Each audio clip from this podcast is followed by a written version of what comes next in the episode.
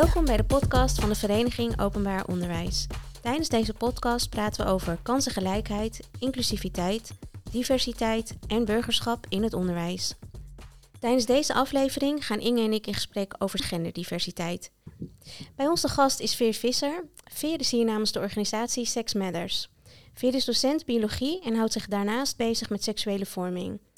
Sex Matters zet zich in voor meer gelijkwaardigheid tussen mensen met verschillende gender- en seksuele identiteiten.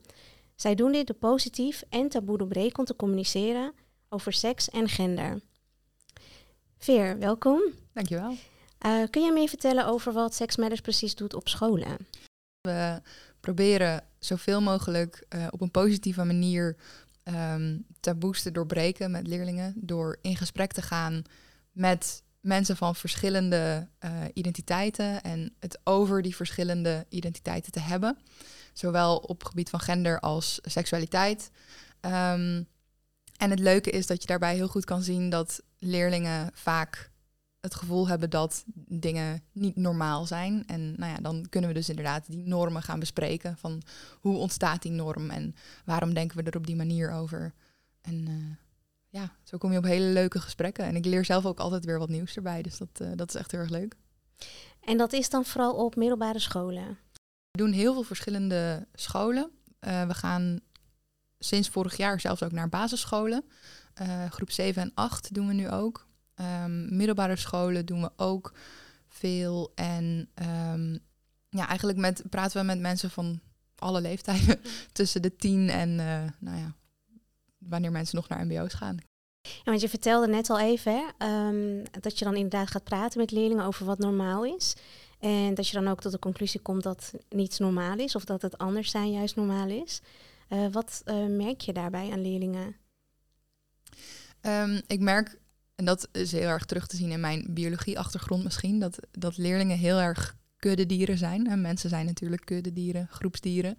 Um, leerlingen hebben vaak het gevoel van, oh, als ik niet binnen deze bepaalde norm pas, als ik niet normaal ben, dan ben ik dus raar en dan vinden mensen me niet leuk of zo. En dat spiegelen ze ook heel erg af op mensen van andere uh, culturen, andere identiteiten. Um, en dat zie je heel goed dat leerlingen wel eens zoiets hebben van, oh, maar dat is toch raar. Of, of uh, wat je vaak hoort, is dat leerlingen niet, het niet oké vinden als er iets gay is, bijvoorbeeld. En dat, uh, dat komt waarschijnlijk heel veel voor, dat leerlingen zeggen van, oh, dat is gay. En dat ze dat dan heel negatief bedoelen. En het is dan heel interessant om te kijken van, nou, maar waarom, waarom is dat dan negatief? En hoe komt dat, hoe komt dat idee in jullie hoofd? Wat voor reacties krijg je dan als je dat soort vragen stelt? Verschillend. Vaak zijn leerlingen wel geneigd om um, open te meer open te staan als we dat dus aangeven van goh, maar, maar hoe komt dan dit idee uh, tot stand? Soms zijn leerlingen ook heel gesloten, juist van ja, maar dat, dat is gewoon niet oké en dat wil ik gewoon niet. Um, andere leerlingen die willen het weer terugpakken op hun cultuur, bijvoorbeeld culturele achtergrond of religieuze achtergrond. Um, en soms dan zijn leerlingen ook uh, dat, ze, dat ze niet genoeg zelfreflectie hebben omdat ze gewoon nog niet oud genoeg zijn bijvoorbeeld. En die praten gewoon eigenlijk hun ouders na. Uh, of om, omgeving, uh, oudere broers, zussen, dat soort dingen. Dat zie je ook veel. Hoe ga je dat uh, gesprek aan met leerlingen? Als je, dan zijn die verschillende, verschillender in een groep. Degene die er willen over praten, degene die er liever niet verder over praten of die er het niet oké vinden. Hoe voer je zo'n gesprek? We geven altijd de optie dat leerlingen uh, mogen delen wat ze willen delen. En dat ze niet hoeven te zeggen. Uh, dat, ze, dat ze niet iets hoeven te zeggen als ze het niet willen zeggen. En de grenzen daarin aangeven is heel belangrijk ook. Uh, nou, dat is ook een van onze onderdelen, consent. Um, en als een leerling dus niet mee wil praten, dan praten ze niet mee en dan zitten ze erbij. En dan vaak luisteren ze passief. En dat is ook oké, dan leren ze toch al wel nieuwe dingen. Um, als leerlingen er wel over willen praten, dan proberen we natuurlijk heel erg om het positief te houden door negatieve reacties te begrenzen. Zeggen van, goh, nee, we gaan hier wel op een positieve manier met elkaar om. En we willen niet dat, dat er gescholden wordt of dat we dingen raar vinden. Want eigenlijk, en dan kom je weer terug bij die norm, eigenlijk is alles raar. Of zou je kunnen zeggen, eigenlijk is alles normaal, omdat iedereen anders is. Dus we proberen het heel erg over die positieve boeg te gooien van positief communiceren. Ja, Dus je, je geeft goed kaders aan, eh, Ja. zeg maar, Ja. om het ook veilig te maken en eh, het gesprek constructief te houden. Ja, we Ja. beginnen ook altijd de workshops met een ehm, stukje over sociale veiligheid. Dus we, hè, we hebben in de workshop elkaar nodig. Want we zijn hier niet om een eh, hoorcollege te geven. We zijn hier echt om een gesprek aan te gaan met leerlingen. En we willen daarin ook de leerlingen horen. We zijn er ook nooit, we zeggen we zijn er niet om onze mening aan jullie op te leggen. Het is juist leuk om over de verschillende meningen te praten. Maar dat kunnen we alleen maar doen als we respect voor elkaar hebben en voor elkaars meningen. Dus dan hebben we een aantal sociale regels, zoals niet uitlachen, ehm, niet schelden, eh, telefoons weg, dat er niet stiekem opgenomen wordt of zo. Ehm, en natuurlijk laten we elkaar uitpraten, we luisteren naar elkaar. Dat, dat helpt wel heel erg. Heb je wel eens meegemaakt dat je dus een gesprek eh, voert in een groep en dat je merkt dat kinderen in eerste instantie bepaalde denkbeelden hebben of misschien voor sommige dingen niet openstaan en dat dat tijdens het gesprek al verandert? Ja, zeker. Het komt eigenlijk best wel vaak voor dat ehm, vooral als het onderwerpen zijn of identiteiten zijn waar leerlingen nooit mee te maken hebben gehad, of die ze alleen maar van heel ver af gezien hebben. Bijvoorbeeld, ehm, nou, ik weet nog in de tijd dat ehm Nicky de Jager van Nicky Tutorials net uit de kast was gekomen als transgender, hadden we het heel veel over transgender en Nicky was eigenlijk de enige persoon die zij kende die trans was. Ehm, en ja, je zag dan vaak dat als we het erover gingen hebben, dat het dan een soort van openbaring was voor leerlingen dat er dus meer is. eh, of dat, ja, dat personen meer zijn dan alleen maar die transidentiteit. En dat is altijd heel erg leuk om te zien. Ik merk dat zelf ook als ik voorbeeld van mezelf geef. Als ik zeg van ik ben non-binair, dan zeggen leerlingen eer- in eerste instantie wel eens van oh, maar dat is toch heel raar. En dan nemen ze een beetje afstand en dan even de kat uit de boom kijken. Maar als ze dan zien dat, dat ik als mens meer ben dan alleen maar die non-binaire identiteit, dan komen ze er vanzelf ook achter van, oh ja, het, het hoeft niet alleen maar daarover te gaan. Het gaat ook over veel meer dan dat. Wat is jouw voornaamste motivatie om dit te doen? Ik vind het ook gewoon heel erg leuk om hierover te praten. maar het helpt heel erg dat ik ehm, nou ja, mezelf eh, ervaringsdeskundige kan noemen. Ehm, ik ben er op mijn 22e eh, ja, pas achter gekomen dat ik eh, zowel biseksueel slash panseksueel ben als non-binair. Ehm, en dat heeft ermee te maken dat ik daarvoor eigenlijk gewoon niet wist wat het was. En pas toen ik andere mensen ontmoette die deze identiteiten hadden, die vertelden over wat het betekent om die identiteit te hebben, toen pas voelde ik me echt thuis in identiteit. Ik heb natuurlijk vrienden gehad die of vrouwelijk waren of mannelijk. Ehm, voornamelijk heel veel vrienden die hetero waren. En ik dacht altijd van, dit is wie ik ben, dus het is oké. En op een gegeven moment kwam ik erachter, en dat heeft natuurlijk ook wel een beetje te maken gehad met zelf achter mijn identiteit komen van dat het niet zo volgens de norm was. Als ik nu terugkijk, dan denk ik, ja, ik heb me ook eigenlijk gewoon nooit echt op mijn plek gevoeld bij wat ik dacht dat ik was. En ja, die, die openbaring op een gegeven moment van, oh, dit is hoe het zit. Dat, dat heeft wel echt een heleboel dingen eh, ja, duidelijk gemaakt voor mezelf. Dus het is voor mij ook, denk ik, de motivatie geweest van, goh, ik wist het zelf pas heel laat. En dat heeft voor mij gezorgd voor een heleboel onbegrip voor mezelf. Dat ik niet, ehm, dat ik nooit echt lekker in mijn vel zat. Dat ik niet echt mezelf durfde te zijn. Vooral omdat ik niet wist hoe ik mezelf moest zijn. En ik hoop dat ik met dit soort lessen ehm, en ook door mezelf als voorbeeld te stellen voor leerlingen, ook misschien wel leerlingen kan helpen zelf hun identiteit te vinden. En dat het hen wat eh, ja, onbegrip voor zichzelf bespaart op die manier. Je zei ook, ik zat heel vaak niet lekker in mijn vel. Denk je dat het eh, los van ehm, het ontdekken wat je identiteit is, dat het ook effect heeft gehad op andere aspecten in je leven, zoals je leerprestaties, eh, misschien ehm, ja, je werkervaringen? Zeker op mijn leerprestaties. Ja, ik heb, ehm, ik ben zelf, nou, ik denk, grootste gedeelte van mijn schooltijd gepest. En dat heeft er natuurlijk voor gezorgd dat, dat mijn leerprestaties enorm, ja, ik wou zeggen achteruit gingen, maar ze zijn nooit fantastisch geweest op die manier. Ehm, ja, ik, ik had waarschijnlijk beter kunnen leren als ik me veiliger had gevoeld. Als ik me beter had gevoeld met wie ik was. En, en dat, dat heeft er ook voor gezorgd dat ik denk van ja, als, als ik nou wel al wist wie ik was, als ik nou meer zekerheid had gehad, als ik meer zelfverzekerd was geweest, was ik dan misschien niet gepest geweest en had ik daardoor meer tijd en ruimte gehad om mezelf in mijn schoolcarrière te ontplooien in plaats van alleen maar in die, die veiligheid zoeken van oh, met, met welke mensen kan ik wel omgaan en met welke mensen niet. En bij welke docenten kan ik terecht als ik me niet goed voel. In plaats van ik heb eigenlijk een vraag over natuurkunde, maar met een natuurkundedocent kan ik niet praten, want ik voel me niet veilig genoeg of zo. Want wat heb je van docenten nodig uh, om je veilig te voelen? Um, ik denk dat erkenning heel belangrijk is. Kijk, voor mij, daar zit mijn ervaring niet echt mee met genderidentiteit of seksuele identiteit, omdat ik dat op dat moment gewoon nog helemaal niet wist. Mhm. Dus daar had ik het nooit over.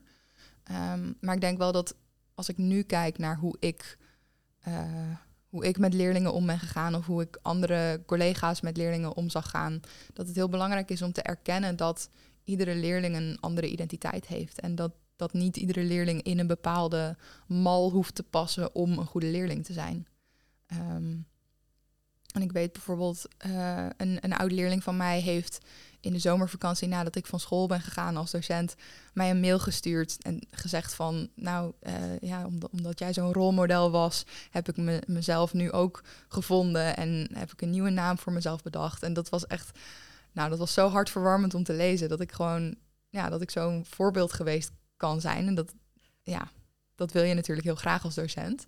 En ik denk dat het heel goed is om ook aan leerlingen te laten zien dat je niet op één manier een goed mens kunt zijn. Dat je ook op verschillende identiteiten een prima mens kunt zijn. Ook al val je buiten de boot misschien. Ja, en ook als dat uh, vroeg wordt geaccepteerd en die uh, ruimte en veiligheid er ook voor is, dat dat dan ook heel veel um, je, je, prestatievermogen eigenlijk ook gewoon kan verbeteren. En dat dat niet in de weg staat van andere dingen ja, zeker. die je ook doormaakt. Ja. Als jij terugdenkt aan jouw schooltijd, op welke manier had je dan gewild dat daar meer aandacht aan was besteed? Ja, als ik zelf terugdenk aan bijvoorbeeld biologie, dan ging het heel erg over, hè, over de norm. Je had, uh, als het over seks ging, uh, dan ging het eigenlijk altijd over voortplanting. Het ging nooit over seks voor de lol. Um, als het over seks voor de lol ging, dan ging het erover dat je niet zwanger moest worden. Dus uh, wel een condoom gebruiken en een pil of een andere vorm van voorbehoedsmiddelen. Um, en als het dan over seks ging, dan ging het eigenlijk altijd over penis en vagina seks. En nooit over wat doe je als je solo seks gaat hebben. Of wat doe je als je uh, seks gaat hebben met iemand van hetzelfde geslacht. En dat, dat zijn zoveel onderdelen van seks die ook belangrijk zijn om, om toe te lichten. Want niet iedereen met een vagina houdt ervan uh, om gepenetreerd te worden. Niet iedereen met een penis houdt ervan om te penetreren. En dat, ja, dat wordt gewoon heel erg onderbelicht, denk ik. Ik denk dat het, het plezier in seks en, en wensen en grenzen aangeven, dat het allemaal onderdelen zijn die heel erg belangrijk zijn. En die, ja, daar is of geen tijd voor bij biologie, of het staat niet in het boek en dus komt het niet aan de orde. Je zei ook net, um, ik was daar toen niet mee bezig hè, met mijn seksuele identiteit, want ik wist heel veel dingen ook niet. Mhm. En denk je als dat wel uh, breder bespreekbaar was gemaakt, dat je daar misschien meer over na was gaan denken? Ja, ik denk het wel. Um, als je maar één verhaal kent, dan ga je natuurlijk jezelf in dat ene verhaal proberen te zien. En, en als je dus niet helemaal in dat verhaal past, dan ga je er alles aan doen om, om er wel in te passen. Maar als je meerdere verhalen kent en meerdere opties dus ziet, dan kun je dus kijken van oké, wat welk verhaal past het beste bij mij en waar, waar voel ik me het fijnste in. En dat, ik denk dat dat heel waardevol is om, om zoveel mogelijk verschillende verhalen te horen als leerling. En, en niet alleen over seksuele identiteit of genderidentiteit, maar ook cultureel en religieus en nou ja, alles. Hè. Het is heel intersectioneel als ik het zo bekijk. Um, ik denk dat het heel waardevol is om verschillende verhalen te leren kennen, zodat je ook je eigen leven eigenlijk kunt samenstellen uit die verschillende verhalen.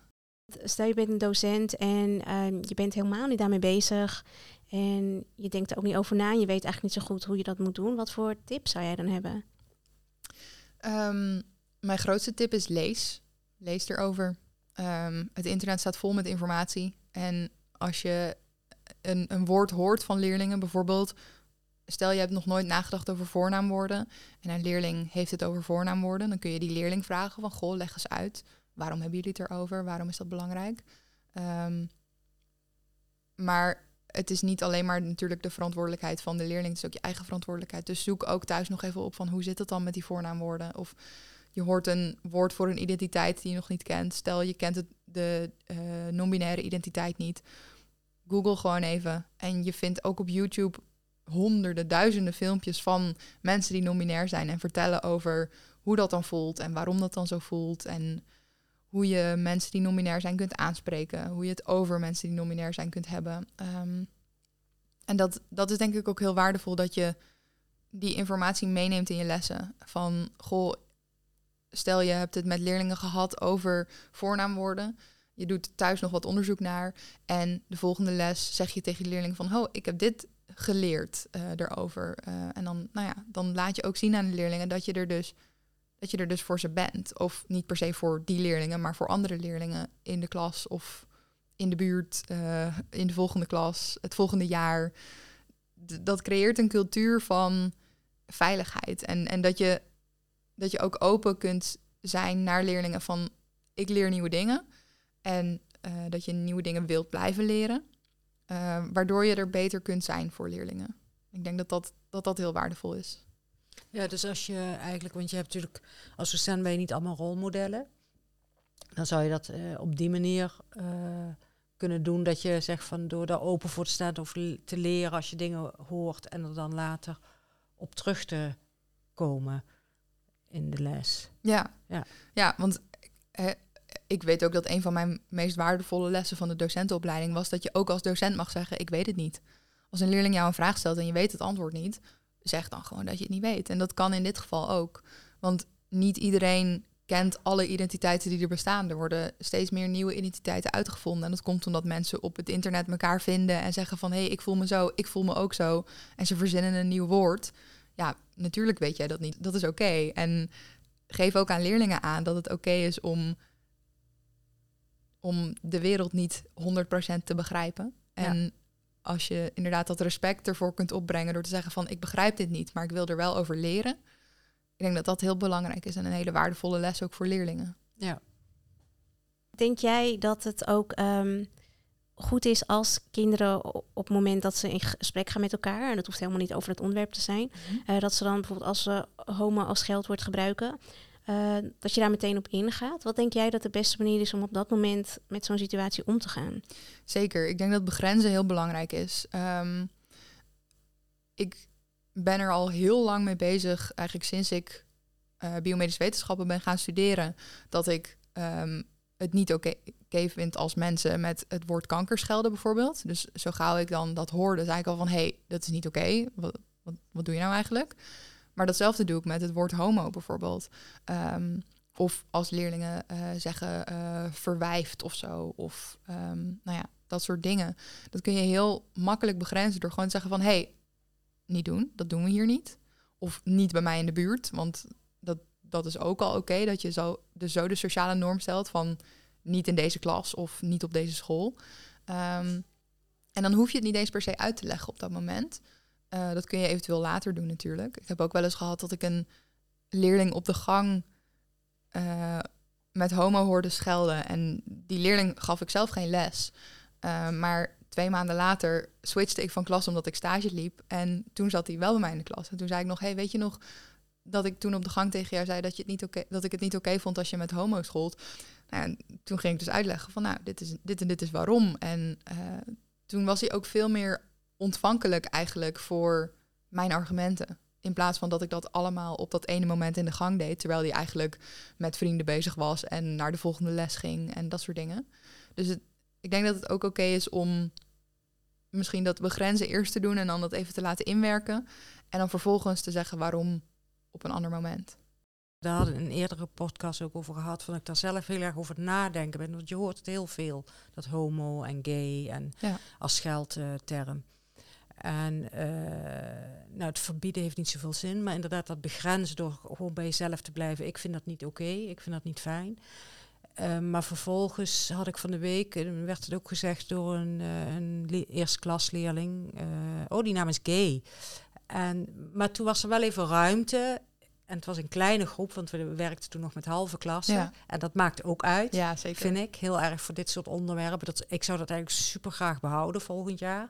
Eh, en toen hebben we het er ook over gehad. En toen zag je ook dat ze zoiets hadden van ja, als dat de consequentie is dat iemand zich hier niet veilig zou voelen, die bepaalde gevoelens is aan het ontwikkelen of ontdekken of al eh, ontdekt heeft.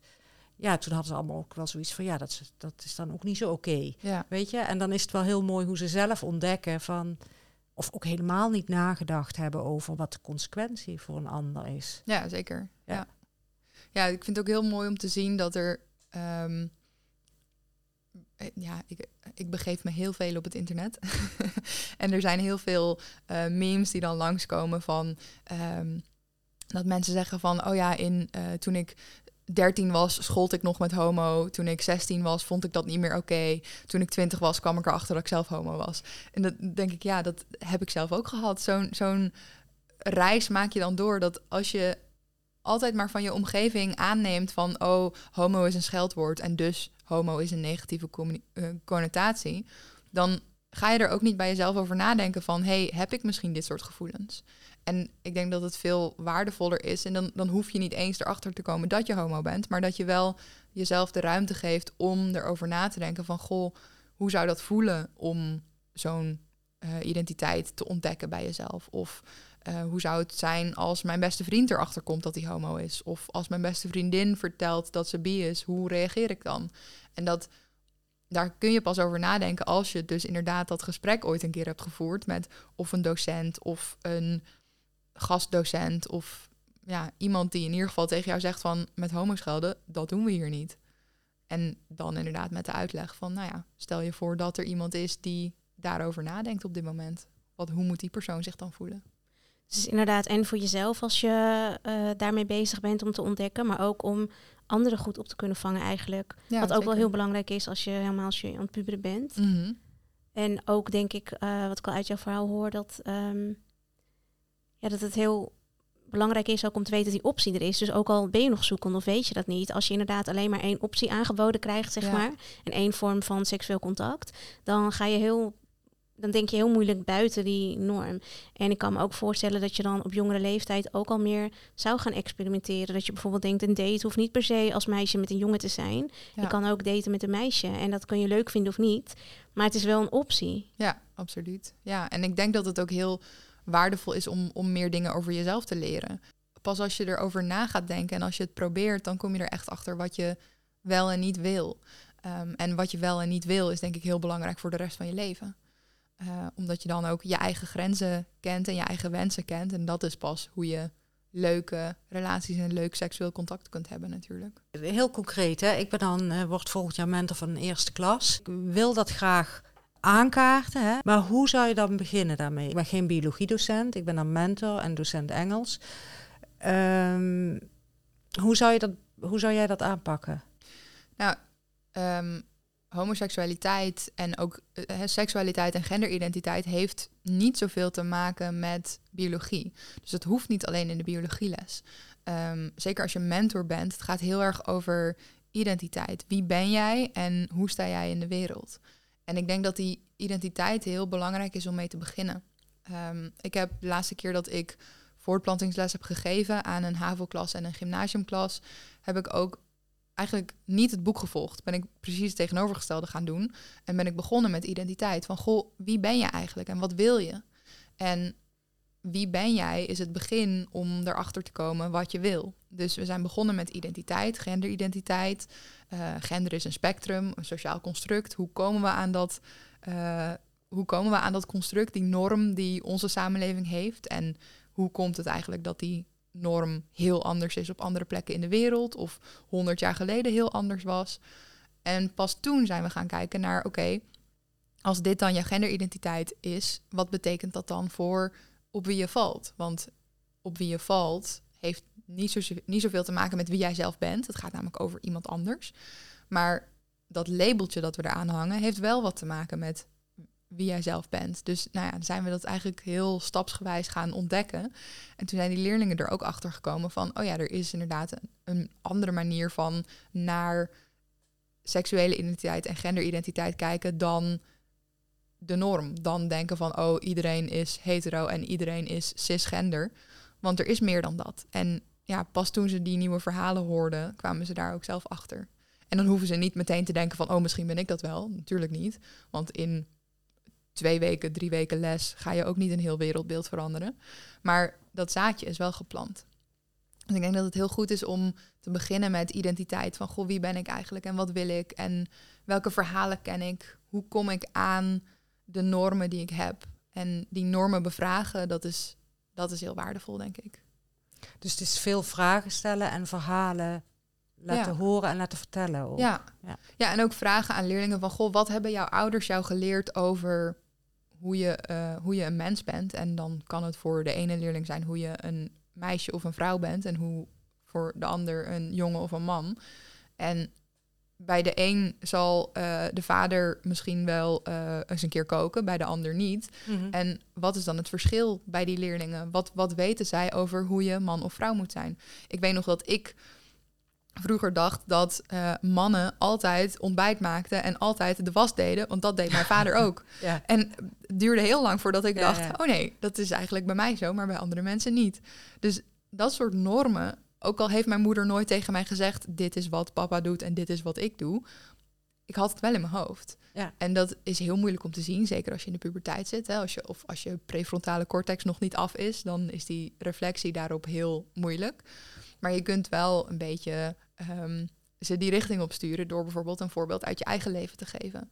Uh, en het is ook leuk om als docent um, het, ja, hoe noem je dat, anti-stereotype voorbeelden te geven. Mhm. Ehm, dus als je een vrouwelijke docent bent, door te zeggen van, nou ja, ik, uh, ik rij altijd als ik met mijn man ergens heen ga. Of uh, als je een mannelijke docent bent, een keertje nagelak op te doen naar school of zo. Als je daar comfortabel bij voelt, want dat is het belangrijkste, mhm. dat je wel zelf, zelfverzekerd dat kunt doen. Um, maar ja, dat, dat zorgt ervoor dat, dat die normen ook bevraagbaar worden. Ja, en dat die kids aan het denken worden gezet, zeg maar. Ja, oh, ja. leuk. Dus dat zijn ook die kleine subtiele dingen die niet zozeer met de lesinhoud te maken hebben, maar die wel gewoon al heel veel verschil kunnen maken voor uh, het bevragen van iemands identiteit. Ja, zeker. En ik denk dat het ook wel goed is als uh, docenten met elkaar, misschien ook uh, los van dat je meteen begint bij de leerlingen, dat je met elkaar ook misschien zo'n sessie hebt van goh, we gaan het nu daarover hebben. Ik kan me voorstellen, bijvoorbeeld bij jou op school, Inge, dat als je dat wil, maar je weet niet goed hoe, en je gaat dat zelf ook met collega's bespreken, dat dat wat handvaten geeft. Of dat je dan misschien um, een situatie creëert waarin je denkt, oh ja, dit, ja. dit kan gebeuren. Of dit kan nou, ja, ik denk inderdaad, nu jij dat zo zegt in een team, je, we zitten nu natuurlijk het eind van het jaar, maar over een uh, week of... Uh, maand of twee gaan we weer aan een nieuw jaar beginnen. Zijn we nu al volop mee bezig, voorbereidingen treffen.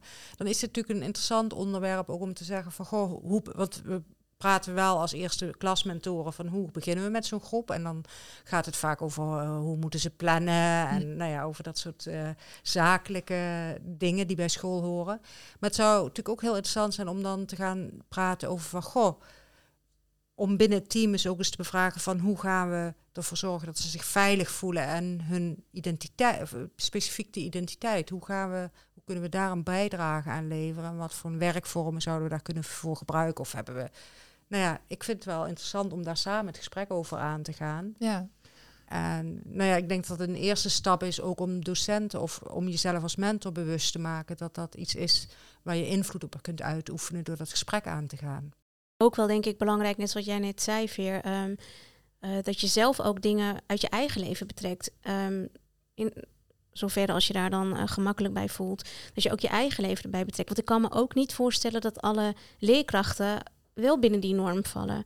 En dat je ook vaak merkt dat je als leerkracht je ook aanpast. Van oké, dit is acceptabel en dit niet. En ik wil niet te veel afwijken of uitwijken. En dat schrikt ook misschien kinderen af en, en collega's. Ehm, net als wij het daarover hadden over feestdagen. Dat met kerst wel bijvoorbeeld leerkrachten de kerstlichtjes meenemen. Maar als het suikerfeest is, dan zijn er weinig leerkrachten die dan daar iets mee doen. Want die laten hun identiteit ook thuis. Ja. Dus ik denk dat dat ook voor leerkrachten heel waardevol kan zijn. Om dus ook uh, zelf gewoon te zijn wie je bent en dat ook mee te nemen naar leerlingen. Ja, zeker. Ja, en ik denk ook dat het heel goed is voor leerlingen om te zien dat je dat, dat docenten meer zijn dan alleen docent. Dat docenten ook mensen zijn. Um, dat, dat geeft ook meer voorbeeld en ook meer verhalen inderdaad, waar leerlingen ook zichzelf aan kunnen spiegelen. Ehm, bijvoorbeeld over religie, maar ook over kledingstijl. Ehm, nou, en je hebt natuurlijk wel te maken met een, een vorm van professionaliteit. Je kunt niet zomaar in een eh, heel kort rokje en een, uh, een crop top of zo naar school komen als, als docent. Maar ik denk wel dat je kunt spelen met bijvoorbeeld kleuren van kleding die je aandoet of dat soort dingen. En, en dat je daarin ook kunt laten zien van ik ben ook een mens en ik ben niet alleen maar een, een robot of zo. Dus het is niet alleen maar je hebt het nooit over één onderwerp. Je hebt het altijd over verschillende onderwerpen tegelijkertijd. Door wat je doet, wat je laat zien van jezelf en wat je vertelt over jezelf of over de wereld. En dat is ook heel interessant, denk ik, om over na te denken. Ja, en dan blijkt ook weer, als leerkracht hoef je ook niet alle antwoorden te hebben. Ja. En hoef je het ook niet in één keer perfect te doen. Je leert het eigenlijk samen met je leerlingen. En wat je zegt, er verandert heel veel, heel snel in deze tijd. Mhm. Dus dat is ook logisch dat je dan niet alles weet. En wees gewoon niet bang om, uh, om ja, het samen met leerlingen te ontdekken. Ja, ja, absoluut. Ja, samen met leerlingen ontdekken is denk ik ook heel waardevol. Zeker omdat al die leerlingen nu die zitten op Instagram en op TikTok. En daar leren ze zoveel meer dan docenten nu weten. Er zijn leerlingen die meer weten dan ik. Kijk, tot zover ons gesprek met Veer. Veer, dankjewel. Um, de link naar Sex Matters is ook te vinden op onze website. En Veer, jij hebt ook je eigen website waarop mensen kunnen zien uh, ja. waar jij voor langs kunt komen op school. Ja, zeker. Dus die zullen wij ook uh, benoemen op onze website. Leuk, dankjewel.